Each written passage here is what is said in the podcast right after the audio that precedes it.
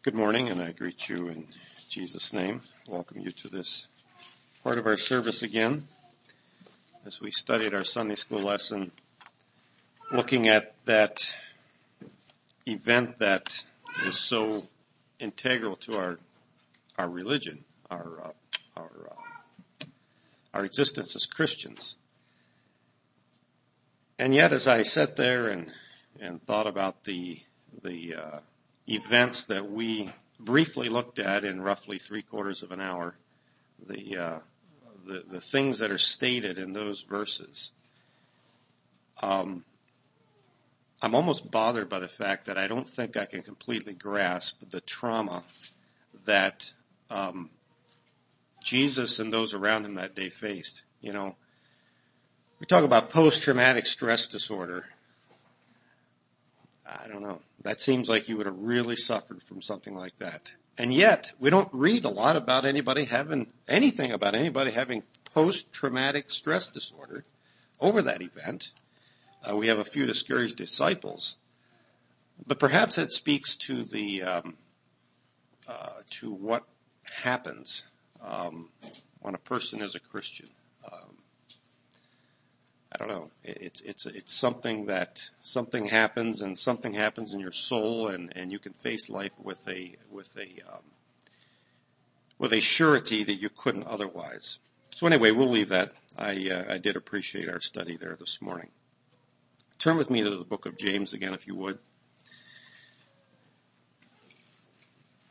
I realize this is Palm Sunday, and perhaps it would be more appropriate to look at that more uh, particularly. I didn't choose to do that this morning, although I may draw that in a bit here.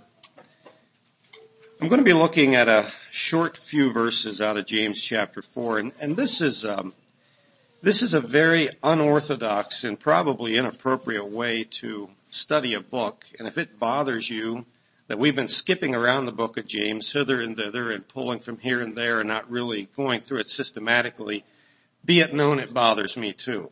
Um, I don't think that's the way to study a book. But there's something about it that sometimes a man's uh, mind goes in a certain direction and you can't get it out of that groove.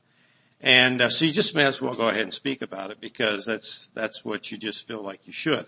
And the, the theme is in here in the book of James, and we're going to uh, we're going to look at that theme, and hopefully maybe we'll get back on track at another point. But for now, we're going to look at um, verses 13 through 17 of chapter 4. I'll just maybe read that at this point. Go to now, ye that say, today or tomorrow we will go into such a city and continue there a year and buy and sell and get gain. Whereas ye know not what shall be on the morrow. For what is your life? It is even a vapor that appeareth for a little time and then vanisheth away. For that ye ought to say, if the Lord will, we shall live and do this or that. But now ye rejoice in your boastings. All such rejoicing is evil. Therefore to him that knoweth to do good and doeth it not, to him it is sin. How should you and I as Christians look at the future? Should we do so with worry, with apprehension, with presumption, with no thought at all, just kind of willy-nilly go through life and whatever happens the next day it will be that and not really give any, any thought or, or anticipation to that. Is there a difference? Should there be a difference between the way I as a Christian and those around me who are not Christians view the future? You know, I think our thoughts about the future will dictate the decisions we make in our lives today. And again, I would say it would be interesting to know what your thoughts are about the future, uh, your future, the future. Um, I had to think of uh, two men that I I know when I thought about the subject. The one man is a Christian man. He's had some hard times in his life, and uh, and whatever. Um, but he he, he has always been very interested in um, in uh, the prophetic parts of the Bible. You know, the, the, Bible speaks to the future and what we can anticipate as, as time moves along here. And um, I don't dispute some of his conclusions he comes to. In fact, I find it in some ways interesting to talk to him about his conclusions. But I will say that I have been glad already that I'm not around him just every day.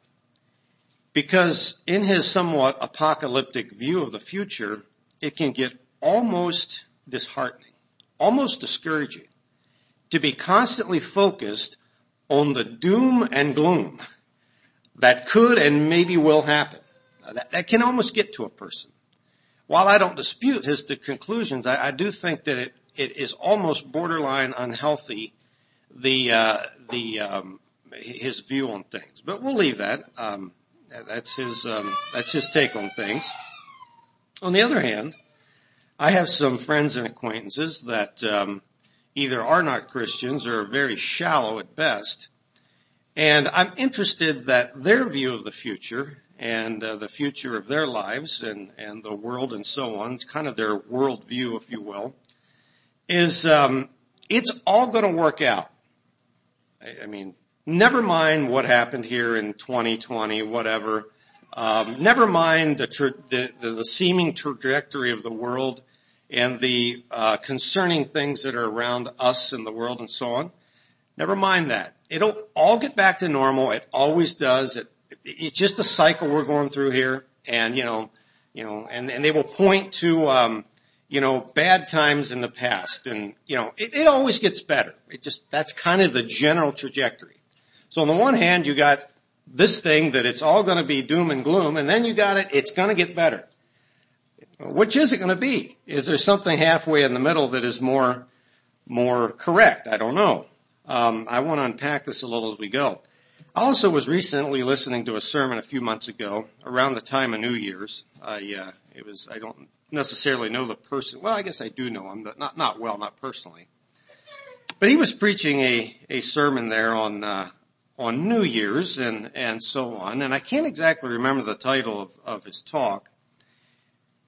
But the essence of what he was saying was, if you want to know what your year will be like in 2021, all you need to do is look and see how it was in 2020.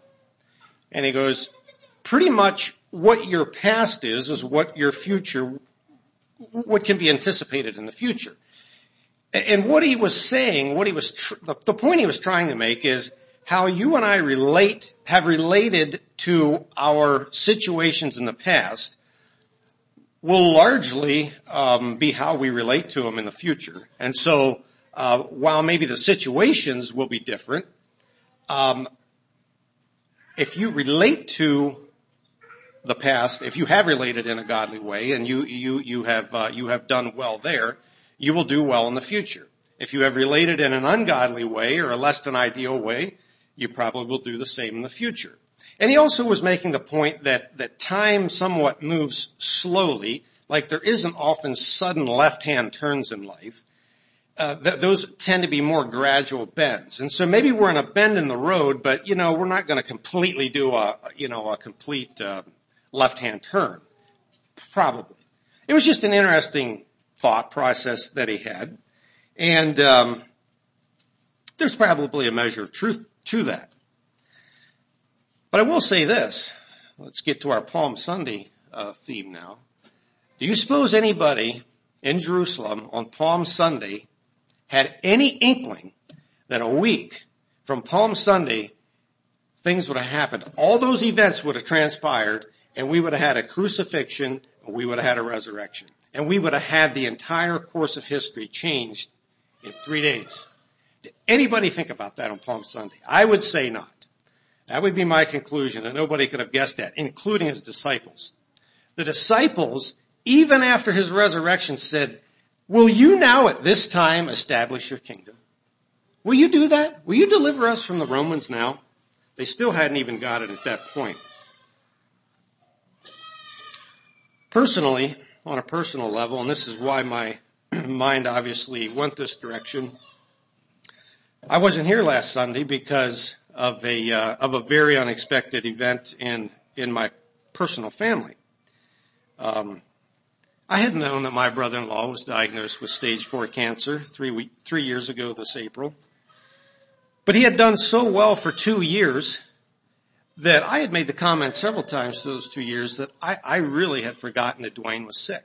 When I was around him, he did not remind me of a person that had stage four melanoma. Um, seemed like a healthy person. He was, his personality was still the same, his usual way of relating uh, to me. Um, and those that I, that we knew well were much the same. It, it, it wasn't like he had a, he just didn't seem like a sick person or anybody was facing anything ominous in his life. And, and it was, it, it also, um, some of you know this, but the Saturday before he passed away on a Monday, I had visited with Dwayne on the phone for half an hour. I had called uh, to talk to my sister, and I'd heard Dwayne there in the background, and I asked Colleen if if Dwayne's up, and she said, "Yeah, he is, and he wants to talk to you." I said, "Well, great, I want to talk to him too." So we had talked for half an hour, and um, and in our conversation, we talked about how he was anticipating uh, starting some uh, new regimen of treatments that that coming Monday. And uh, he had told me that day, he said, yeah, you know, they're talking probably six months to a year is probably what I have, you know, to be just realistic about it. And so um, us siblings had been talking about uh, how we should proceed with my parents' 50th wedding anniversary celebration here in a month. And we weren't sure what we should do about that. But I called them after my conversation with Dwayne and I said, let's proceed. I, I, he'll be around. He'll be around in a month, and, and I don't think he'll be none the worse for the wear. I think, if anything, he'll be a bit better. And little did I know that less than 48 hours later, he would pass. So while I anticipated that probably at some point he would pass, I did not anticipate it would be in 48 hours. I did not, no, none of us did, not even my sister. And I'm sure it has crossed your mind, changing thoughts here a little bit. I'm sure it's crossed your mind that if you would go back a year ago, this would have been Sunday number two in a series of nine that we stayed home and we twiddled our thumbs and we did what we could do uh, to try to to uh, slow the spread of coronavirus. Anybody remember that? I certainly do. Middle of March last year, I would have never guessed yeah, there's no way I could have. What this year would have brought forth, or this past year. And then as the year wore on, um, the unbelievable political and social unrest that uh, came down the pike here in our nation. And while that's never been completely, um, completely unheard of, we had a lot of that in the 60s too, and so on again, what I, could have I predicted the complete unrest worldwide that the death of one black man in Minneapolis would have? Could I have predicted that? I, I couldn't have. Maybe you could have, but I certainly couldn't have. And so we have this sampling, small sampling of how my personal world, and, and to some degree yours as well, has changed in ways that we absolutely could not have predicted. So let's look at a few things here that um, James has to say about how we as Christians could or should relate to the future. And I have, I think, about six points here, and we'll bump down through them and and um, and just uh, think about these things a little bit. The first one I see is in uh, verse 13. I think it's human nature, and I'd even say maybe a normal desire of us as human beings, to anticipate a future that is better than the past or the present. Or at least we anticipate that possibility. And I think we somewhat unconsciously even plan for that. Um, you know, these people here in uh, the illustration that James gives, he says, they're saying, they're making an assumption that they would live till tomorrow and that they would be able to travel to that city and they wouldn't have a camel wreck along the way, and that they were going to buy and sell, and not only were they going to buy and sell, they weren't going to lose money when they did it, they were actually going to gain. Alright, so they had a lot of plans here. We're going to get up tomorrow morning, we're going to get on our camels, we're going to go to this, this city, we're going to sell some stuff, and we're going to sell at a profit. Good for them. I hope that all worked out for them that way. But that, that's what James says, that that's kind of how we think. You know, the past can't be changed.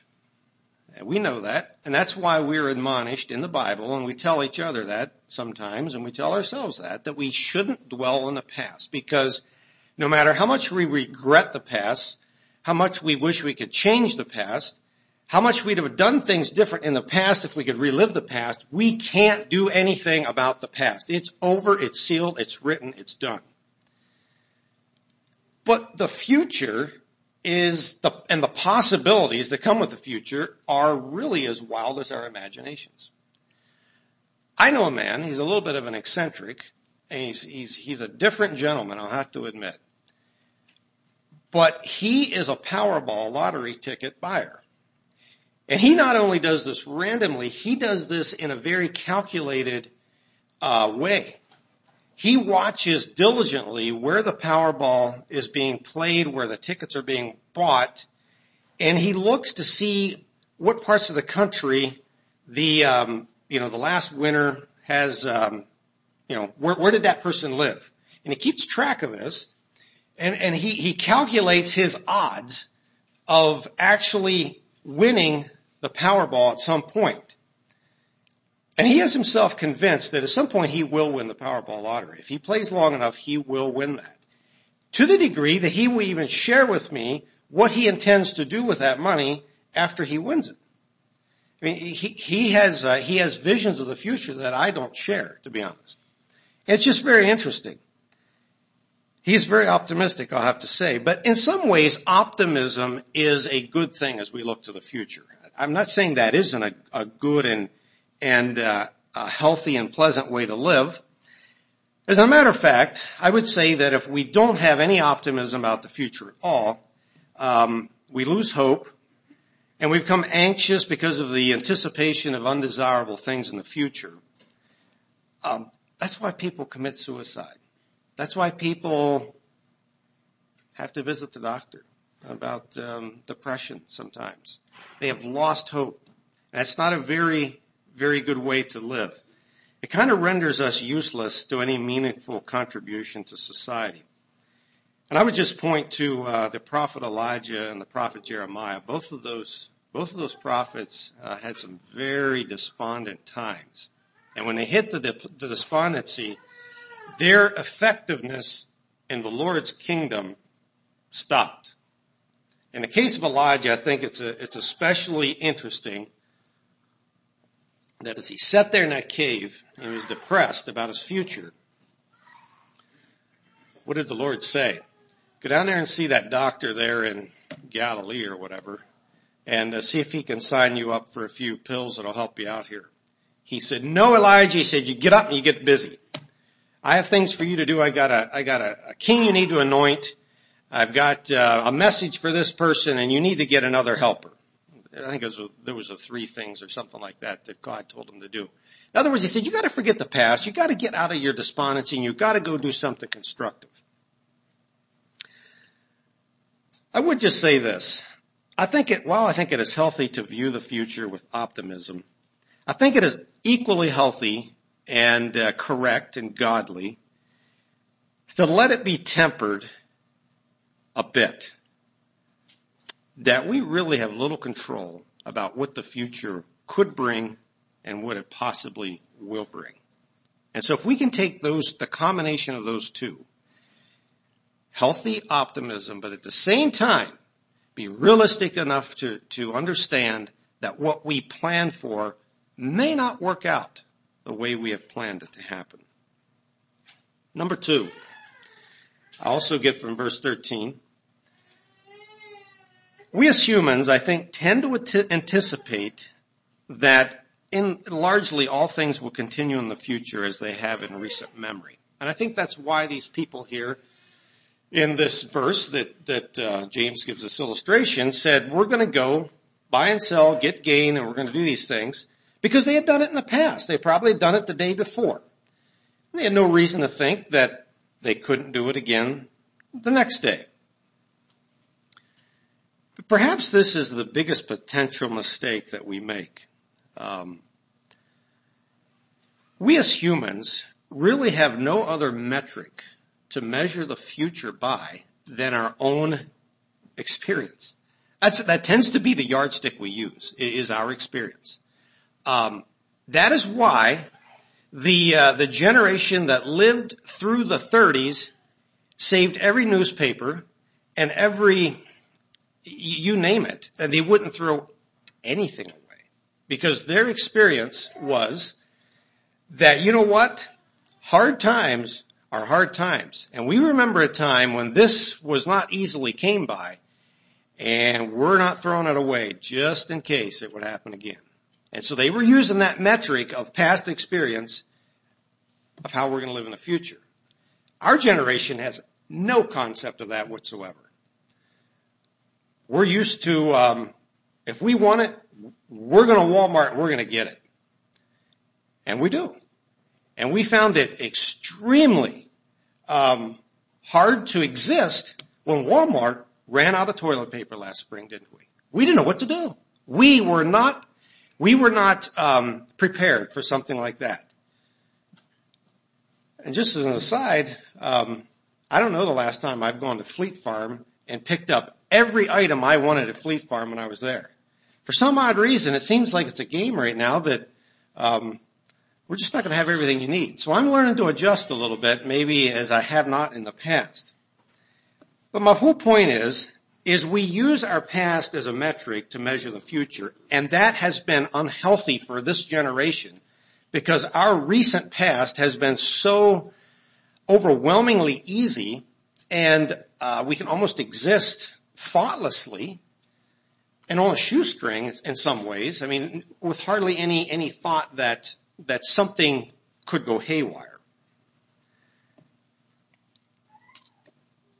I think this is some of the problem that the scoffers had in 1 Peter. When Peter talks about the scoffers that say, what?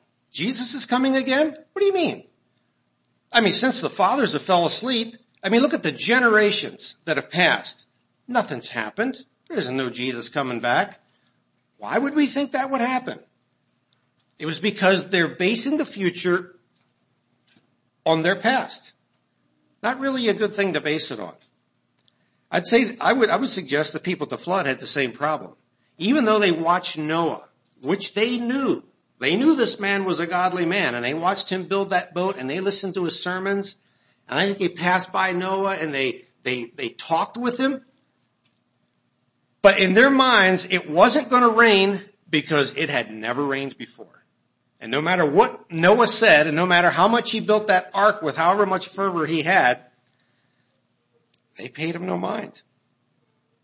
Lot's son-in-law, another uh, another uh, example of people that was like, come on, we moved to Sodom because it's a safe place, and you're telling us that Sodom's going to be destroyed? Our recent memory does not line up with your predictions. I recently visited with a man, a good man, a Mennonite man a man that I have no reason to uh, to question his his uh, his Christian walk. But there was one thing about him that bothered me a lot. And that was our, for some reason our conversation had turned toward um, our current times and the unrest and, and the different things. And, and um, I think I made a comment of some sort about, uh, you know, uh, you, you, know, the, the, the, signs of the time would lead me to believe that we're, you know, the, the sunset is here on time and we, this generation should be thinking, uh, uh, in terms that we could well see the return of the Lord in our generation. And he poo-pooed that. And I was a little shocked. He was like, we've heard that a long time. He said, they said that during the Civil War. They said that in the 30s, said it in the 60s. We're saying it today. And he just kind of left it go. Well, that's true. That's very true. But is it not healthy for every generation to look out his window and say, it could happen? And here's why I think that. Again, I think, I think this man's mistake that he was making is he was pulling from the recent past as his metric to measure the future.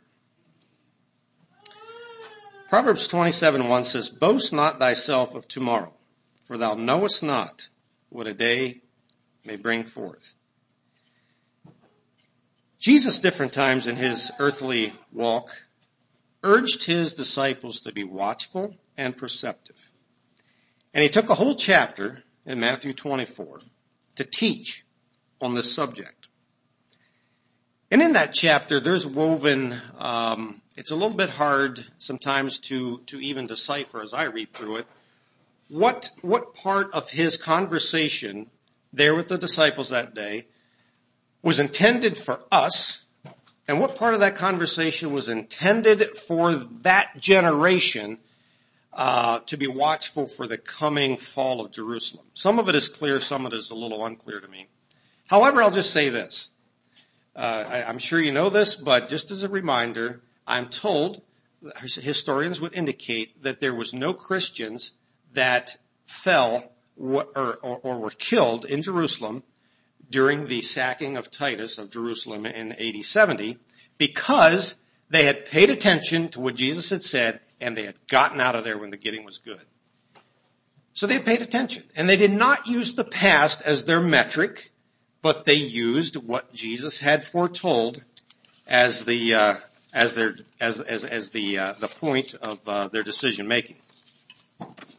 So I guess our challenge today would be, let's be perceptive. Let's be awake enough to understand that there is absolutely no guarantee of a future like our past.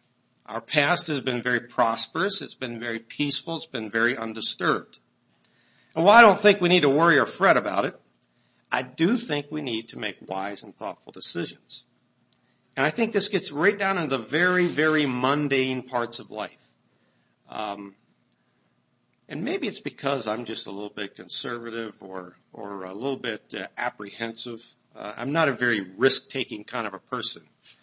But in our current climate and stuff, I, I would see a lot of um, a lot of reason not to go out and borrow oneself in hock deep, uh, you know, on some 30-year business venture. So, so for some reason, that feels like um, presuming on a little too much. But Again, maybe, maybe it's my, my apprehension, my normal Dwight Burkholder apprehension coming out there. But you, you, you apply, you apply it to where the Lord speaks to you. But I think it's wise not to necessarily anticipate uh, the future to be like we've had in the recent past. Third point I'd like to to, to draw from this um, particular passage, again from verse 13, we as the human race almost universally are prone to misplace our priorities in life. There's a natural ambition, I think, among us as people for security. Um, we like to we like to be secure, and especially secure our future. And one way we feel very secure is if we have sufficient monetary assets. And I think this has been somewhat a default course of action since the beginning of the world, to be honest, since the fall of man anyway. And to some degree, good productive work and the reward for that labor is not wrong. Um, but it seems to me there's only a short step between the, a godly view of the pursuit of gain and a very ungodly pursuit of gain. And I would point out that there is plenty of scripture uh, that we could point to and quote that espouses the satisfaction and the rightness of work and the rewards that come from that. Um, read through the book of Proverbs. About every tenth verse will tell you that. You know, you till the ground, you have plenty of bread. If you're a slothful person, you can expect you'll be a pauper. And, and that theme just kind of flows through the book of Proverbs. New Testament, we could turn to something like Ephesians 4 where it says, let him that stole steal no more, but rather let him labor, working with his hands the thing that is good, that he may have to give to him that needeth. And so I think we can settle it that there's absolutely nothing wrong with um, with this type of activity. But I think the issue lies in the in in the consuming passion that sometimes our occupations and our pursuit of wealth can bring to us. And again, I don't have to I don't have to reiterate this. You know it. If you turn to Matthew 6, Jesus teaches plainly and clearly on this subject that we as humans, as Christians, should not worry about tomorrow. Take no thought, saying, what shall we eat? What shall we drink? Where, wherewithal shall we be clothed? But here's what he says. He says, after all these things, the Gentiles seek. The non-Christians are worried about these things. But your heavenly Father knoweth that you have need of these things. Seek first the kingdom of God and his righteousness, and all these things will be added to you. Take no thought for the morrow, for the morrow shall take thought of itself. Sufficient unto the day is the evil thereof. And then the parable that he gives in Luke 12 of the farmer with the good year and the bin busting crop. And he says, well, you know, what am I going to do with this? And he says, well, I'll tear down my barns and I'll build, build bigger barns. And so he did that and he put his crops in there. And when it was all said and done, he said, soul, you have much goods laid up for many years. Take your ease, eat, drink, and be merry. And I think that, that farmer that night felt really secure. I think he went to bed and he felt good. He said, you know what? I'm, I'm 60 years old. I got enough goods there. My calculations should get me to 75, no problem. And in fact, I got more than I need. I think I can even be merry in the process. I think I'll be able to buy a vacation home in Florida somewhere. I'll be able to go down every winter. Um, I'll just, I'll take it easy. But God said unto him, you're a fool. You're an absolute fool. This night, your soul will re- be required of thee. And then he asks a question. Then whose shall these things be which thou hast provided? I have a question I'd like to ask. By the indication of that question, that farmer was a little mixed up. He failed to realize that the things that he thought would buy him a secure future were already God's. He had to die to find that out. The obvious teaching here is the foolishness of trusting in our excess to allow us to enjoy a life in a very selfish way. We have absolutely no promise of tomorrow. I'm always impressed as I read through the book of Numbers whenever the manna began to fall in the wilderness and God began to provide for the, for the Israelites in that way. The instruction was take no more than you need for one day. That's it. One day. When you get to Friday, you're allowed to take for two. Because on Saturday, I don't want you going out picking up manna. And if you dared to take more than one day, it'll breed worms and stink. There was a, there, there was a definite um, hands-on illustration that God was trying to give his people. And I believe that was, I know your need and I will provide for you exactly one day at a time. But don't worry about it. It will be there every day. And God came through on that. Riches are fickle and to trust in them is very foolish. On our way back to Pennsylvania last week, um, Darla and I listened to uh, uh, a a biography of the Wright brothers. It's it's kind of odd that we would do that because I have absolutely no interest in airplanes or anything like that. I fly on them as little as I can. Sorry, Austin, but not really into it a lot. But anyway, you know, you got to pass time, and you'll do really strange things when you got time to burn. So we listened to this very interesting. I did end up enjoying it a lot. But uh, the Wright brothers' um, father was a bishop in the United Brethren Church, which interesting, interestingly enough is a shoot off the Mennonite Church. So you could say there's a little bit of a shirt tail relationship there. But anyway, his motto for living was this. One only needs enough in life to, to avoid being a burden to society. And you know, that's about right. That, I think that's a biblical worldview. I'll just drop this for what it's worth too. I've been interested, recently I read about a, um, and again, this doesn't even really interest me, but it was a random article that I came across of how in the world we live in with technology and the, the um, ability for Joe Blows as dumb as me to get on the internet and do day trading and and uh, and, and and get into um, um, like I can be my own broker. I mean, I, I can I can do these things. I can pull strings and end up making supposedly millions. Supposedly there are people that do this, make millions doing nothing other than trading on the computer. Uh, whatever, whatever they're all trading in, I, I'm not exactly even sure.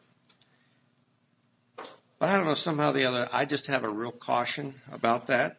Um, is it really Christian to use speculation as a means of gaining quick wealth? Somehow or the other, this kind of fit the bill here about buying and selling and getting gain. Um, I'll just say this. I think real work is still an honorable way to make a living, and I think it's very biblical. Number four. Another thing I pull from this short set of verses is very concise and to the point. Your life and my life, no matter how long it is, is short. It's not a new thought or an idea, but the older I get, the more real that idea has become to me and is periodically and regularly impressed upon me. And I'll have to say that uh, last weekend was one of those weekends. Uh, my brother-in-law was exactly one month younger than I, 49 years old, and he's no longer with us.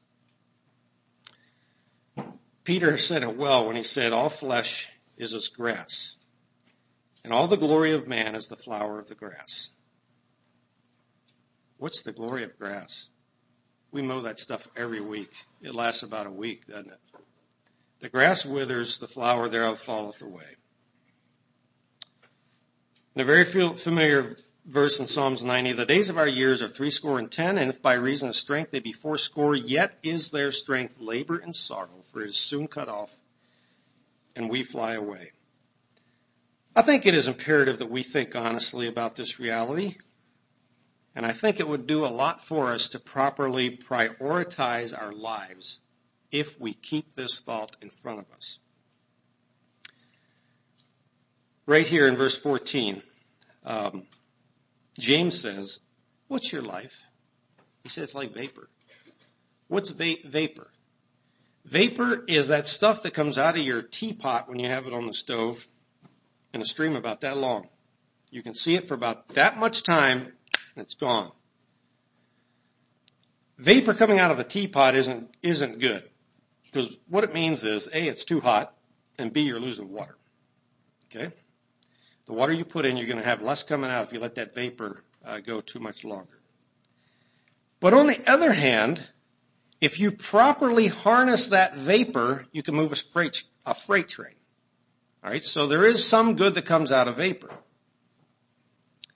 So the question that behooves you and I to ask ourselves is, what are we doing with our vapor? Are we just losing water? blowing steam or are we moving some freight trains? If I understand the shortness of my life, I think I will be less inclined to procrastinate. I think those grudges and unholy attitudes that I hold toward people, I will let them go and I will make a real effort to reconcile. I think I will be more attuned to the opportunities for service in God's kingdom. And that will become more important to me than buying and selling and getting gain. And above all, I won't be like old King Felix there that day. Paul, I think tomorrow would be a better day. I just think tomorrow would be a better day. Not that I dispute what you're saying. As I sit here and listen to your sermon on righteousness and temperance and the judgment to come, it resonates with me. But I think tomorrow will be a more convenient season.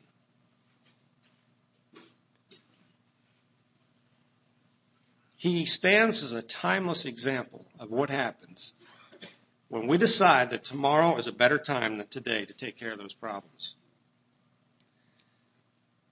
The bottom line is you and I need to have an eternal perspective of our mortal terrestrial existence and the limited amount of time that we have to accomplish what we should. Am I procrastinating? Are you procrastinating today doing something that is important? And are you sort of presuming on tomorrow to get that important thing done? My challenge would be let's be careful by that, that attitude. We have no idea how close we are to the end of that vapor.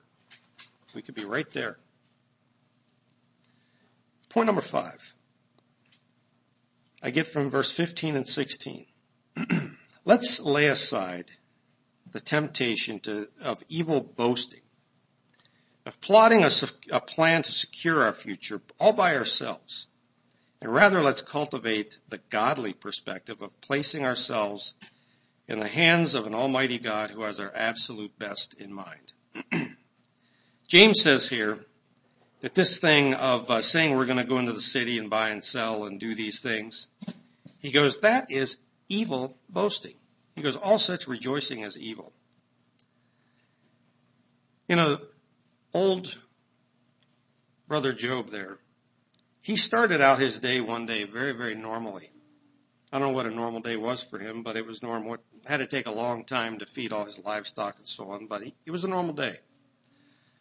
But by nightfall of that same day, he was reduced to a pauper with no sympathy from friends or family. That was Job's story. So it didn't matter what Job may have been tempted or did boast about that, that morning. His, his plans were upended to a degree that probably very few human beings have seen in the history of time. So, how much en- energy should you and I expend on securing our future with these kinds of instructions? I'm not sure. I'm not sure how much time we, sh- we should expend and how much money we should ex- expend. Because I, I do know that in, in one respect, um, it feels like some preparation for the future is in order. Um, I'm only 50, but I sure can't work like I was when I was 20. I'm so happy I got 13 year old boys to do my work for me now. It's unbelievable. So there is that part of it. But there's got to be some happy medium here that at some point, enough is enough. And uh, I'll let the Lord speak to you on that one. And by all means, the uh, the writer here, James, has some good advice for us. He goes, but you should say, if it is the Lord's will, we'll do this or that. And I think that is an extremely good perspective. And I think it's something that we should even voice more than we do. If the Lord wills, I'll have dinner in a few hours. Verse 17 is point number six. Very short verse. Therefore to him that knoweth to do good and doeth it not, to him it is sin. And often we, we quote this verse in a very broad context. If I know to do a thing and I know it's good and I refuse to do that, that becomes a sin to me. And I think that's a proper application. In this context, however, think about it this way. If I have today and today is all I am promised, that's it. I have absolutely no promise of tomorrow. And I know that there's a thing that's good that I should do and I don't do it. It seems to me at some point that becomes sin. Or if I presume on tomorrow to get that thing done, it seems to me that maybe is likewise sin. I think at some point we become accountable for squandering opportunities that are in front of us and we choose to say, we'll take care of that tomorrow. So let's recap and let's wrap this up. Don't count on tomorrow. Did we get that? Did I say that often enough? Don't count on it. It may not come. It may not. I could sit here and I could list a fairly long list of people that unexpectedly, unexpectedly passed away for reasons that they had no idea in that, that morning what happened to them. That could be me. That could be my story. That could be your story. We don't know that. And so as, as we've sat here and we have, um, and we have contemplated these, uh, these verses, my challenge to each one of us is don't procrastinate in the things that you wish to do or bank on tomorrow. It is extremely presumptuous and it is an ungodly perspective to life. Number two, much related, let's plan our futures with a very eternal perspective. I'm going to let you make your own pr- practical personal applications. But don't be overly concerned with the material. Don't do that. Keep the eternal in mind. Number three, let's not get up in what Jesus calls the the uh, the things of the Gentiles. Yes, we need to make a living. We need to do that. And we need to make some measure of planning. We need to do that too. But can there be a point where we reach that we say, this is enough? This is it. Can we discipline ourselves to recognize that if our temporal pursuits are constantly hindering our higher callings in life, that it's the temporal that has to take the back seat to the eternal? Can we do that? Number four, I would just challenge us again to come back around and emphasize. Please don't expect the future to be like the past. Don't presume on that. It could be. It could be that the next five, ten years, 20 years could be much like the past, but there is an equal, or I'd say maybe better chance that it will not be. I have very little to point to currently that would make me think that the good old days are here to stay. Uh, as a matter of fact, it just feels like the world and the issues that are in our world right now, uh, we, we sit on the cusp of some very uncharted waters for this generation, perhaps. No, I, I don't mean to be prophetic or a doomsdayer here, but I'm just saying we have to think about that. And I think it's very unhealthy to presume that it, it couldn't go that way. Jesus said one time to his disciples, he said, you need to be as wise as serpents and as harmless as doves. Now a serpent is always thinking ahead. He is. He, he's, he's crafty, he's cunning, he's thinking ahead. And he moves carefully, he moves methodically, he moves quietly.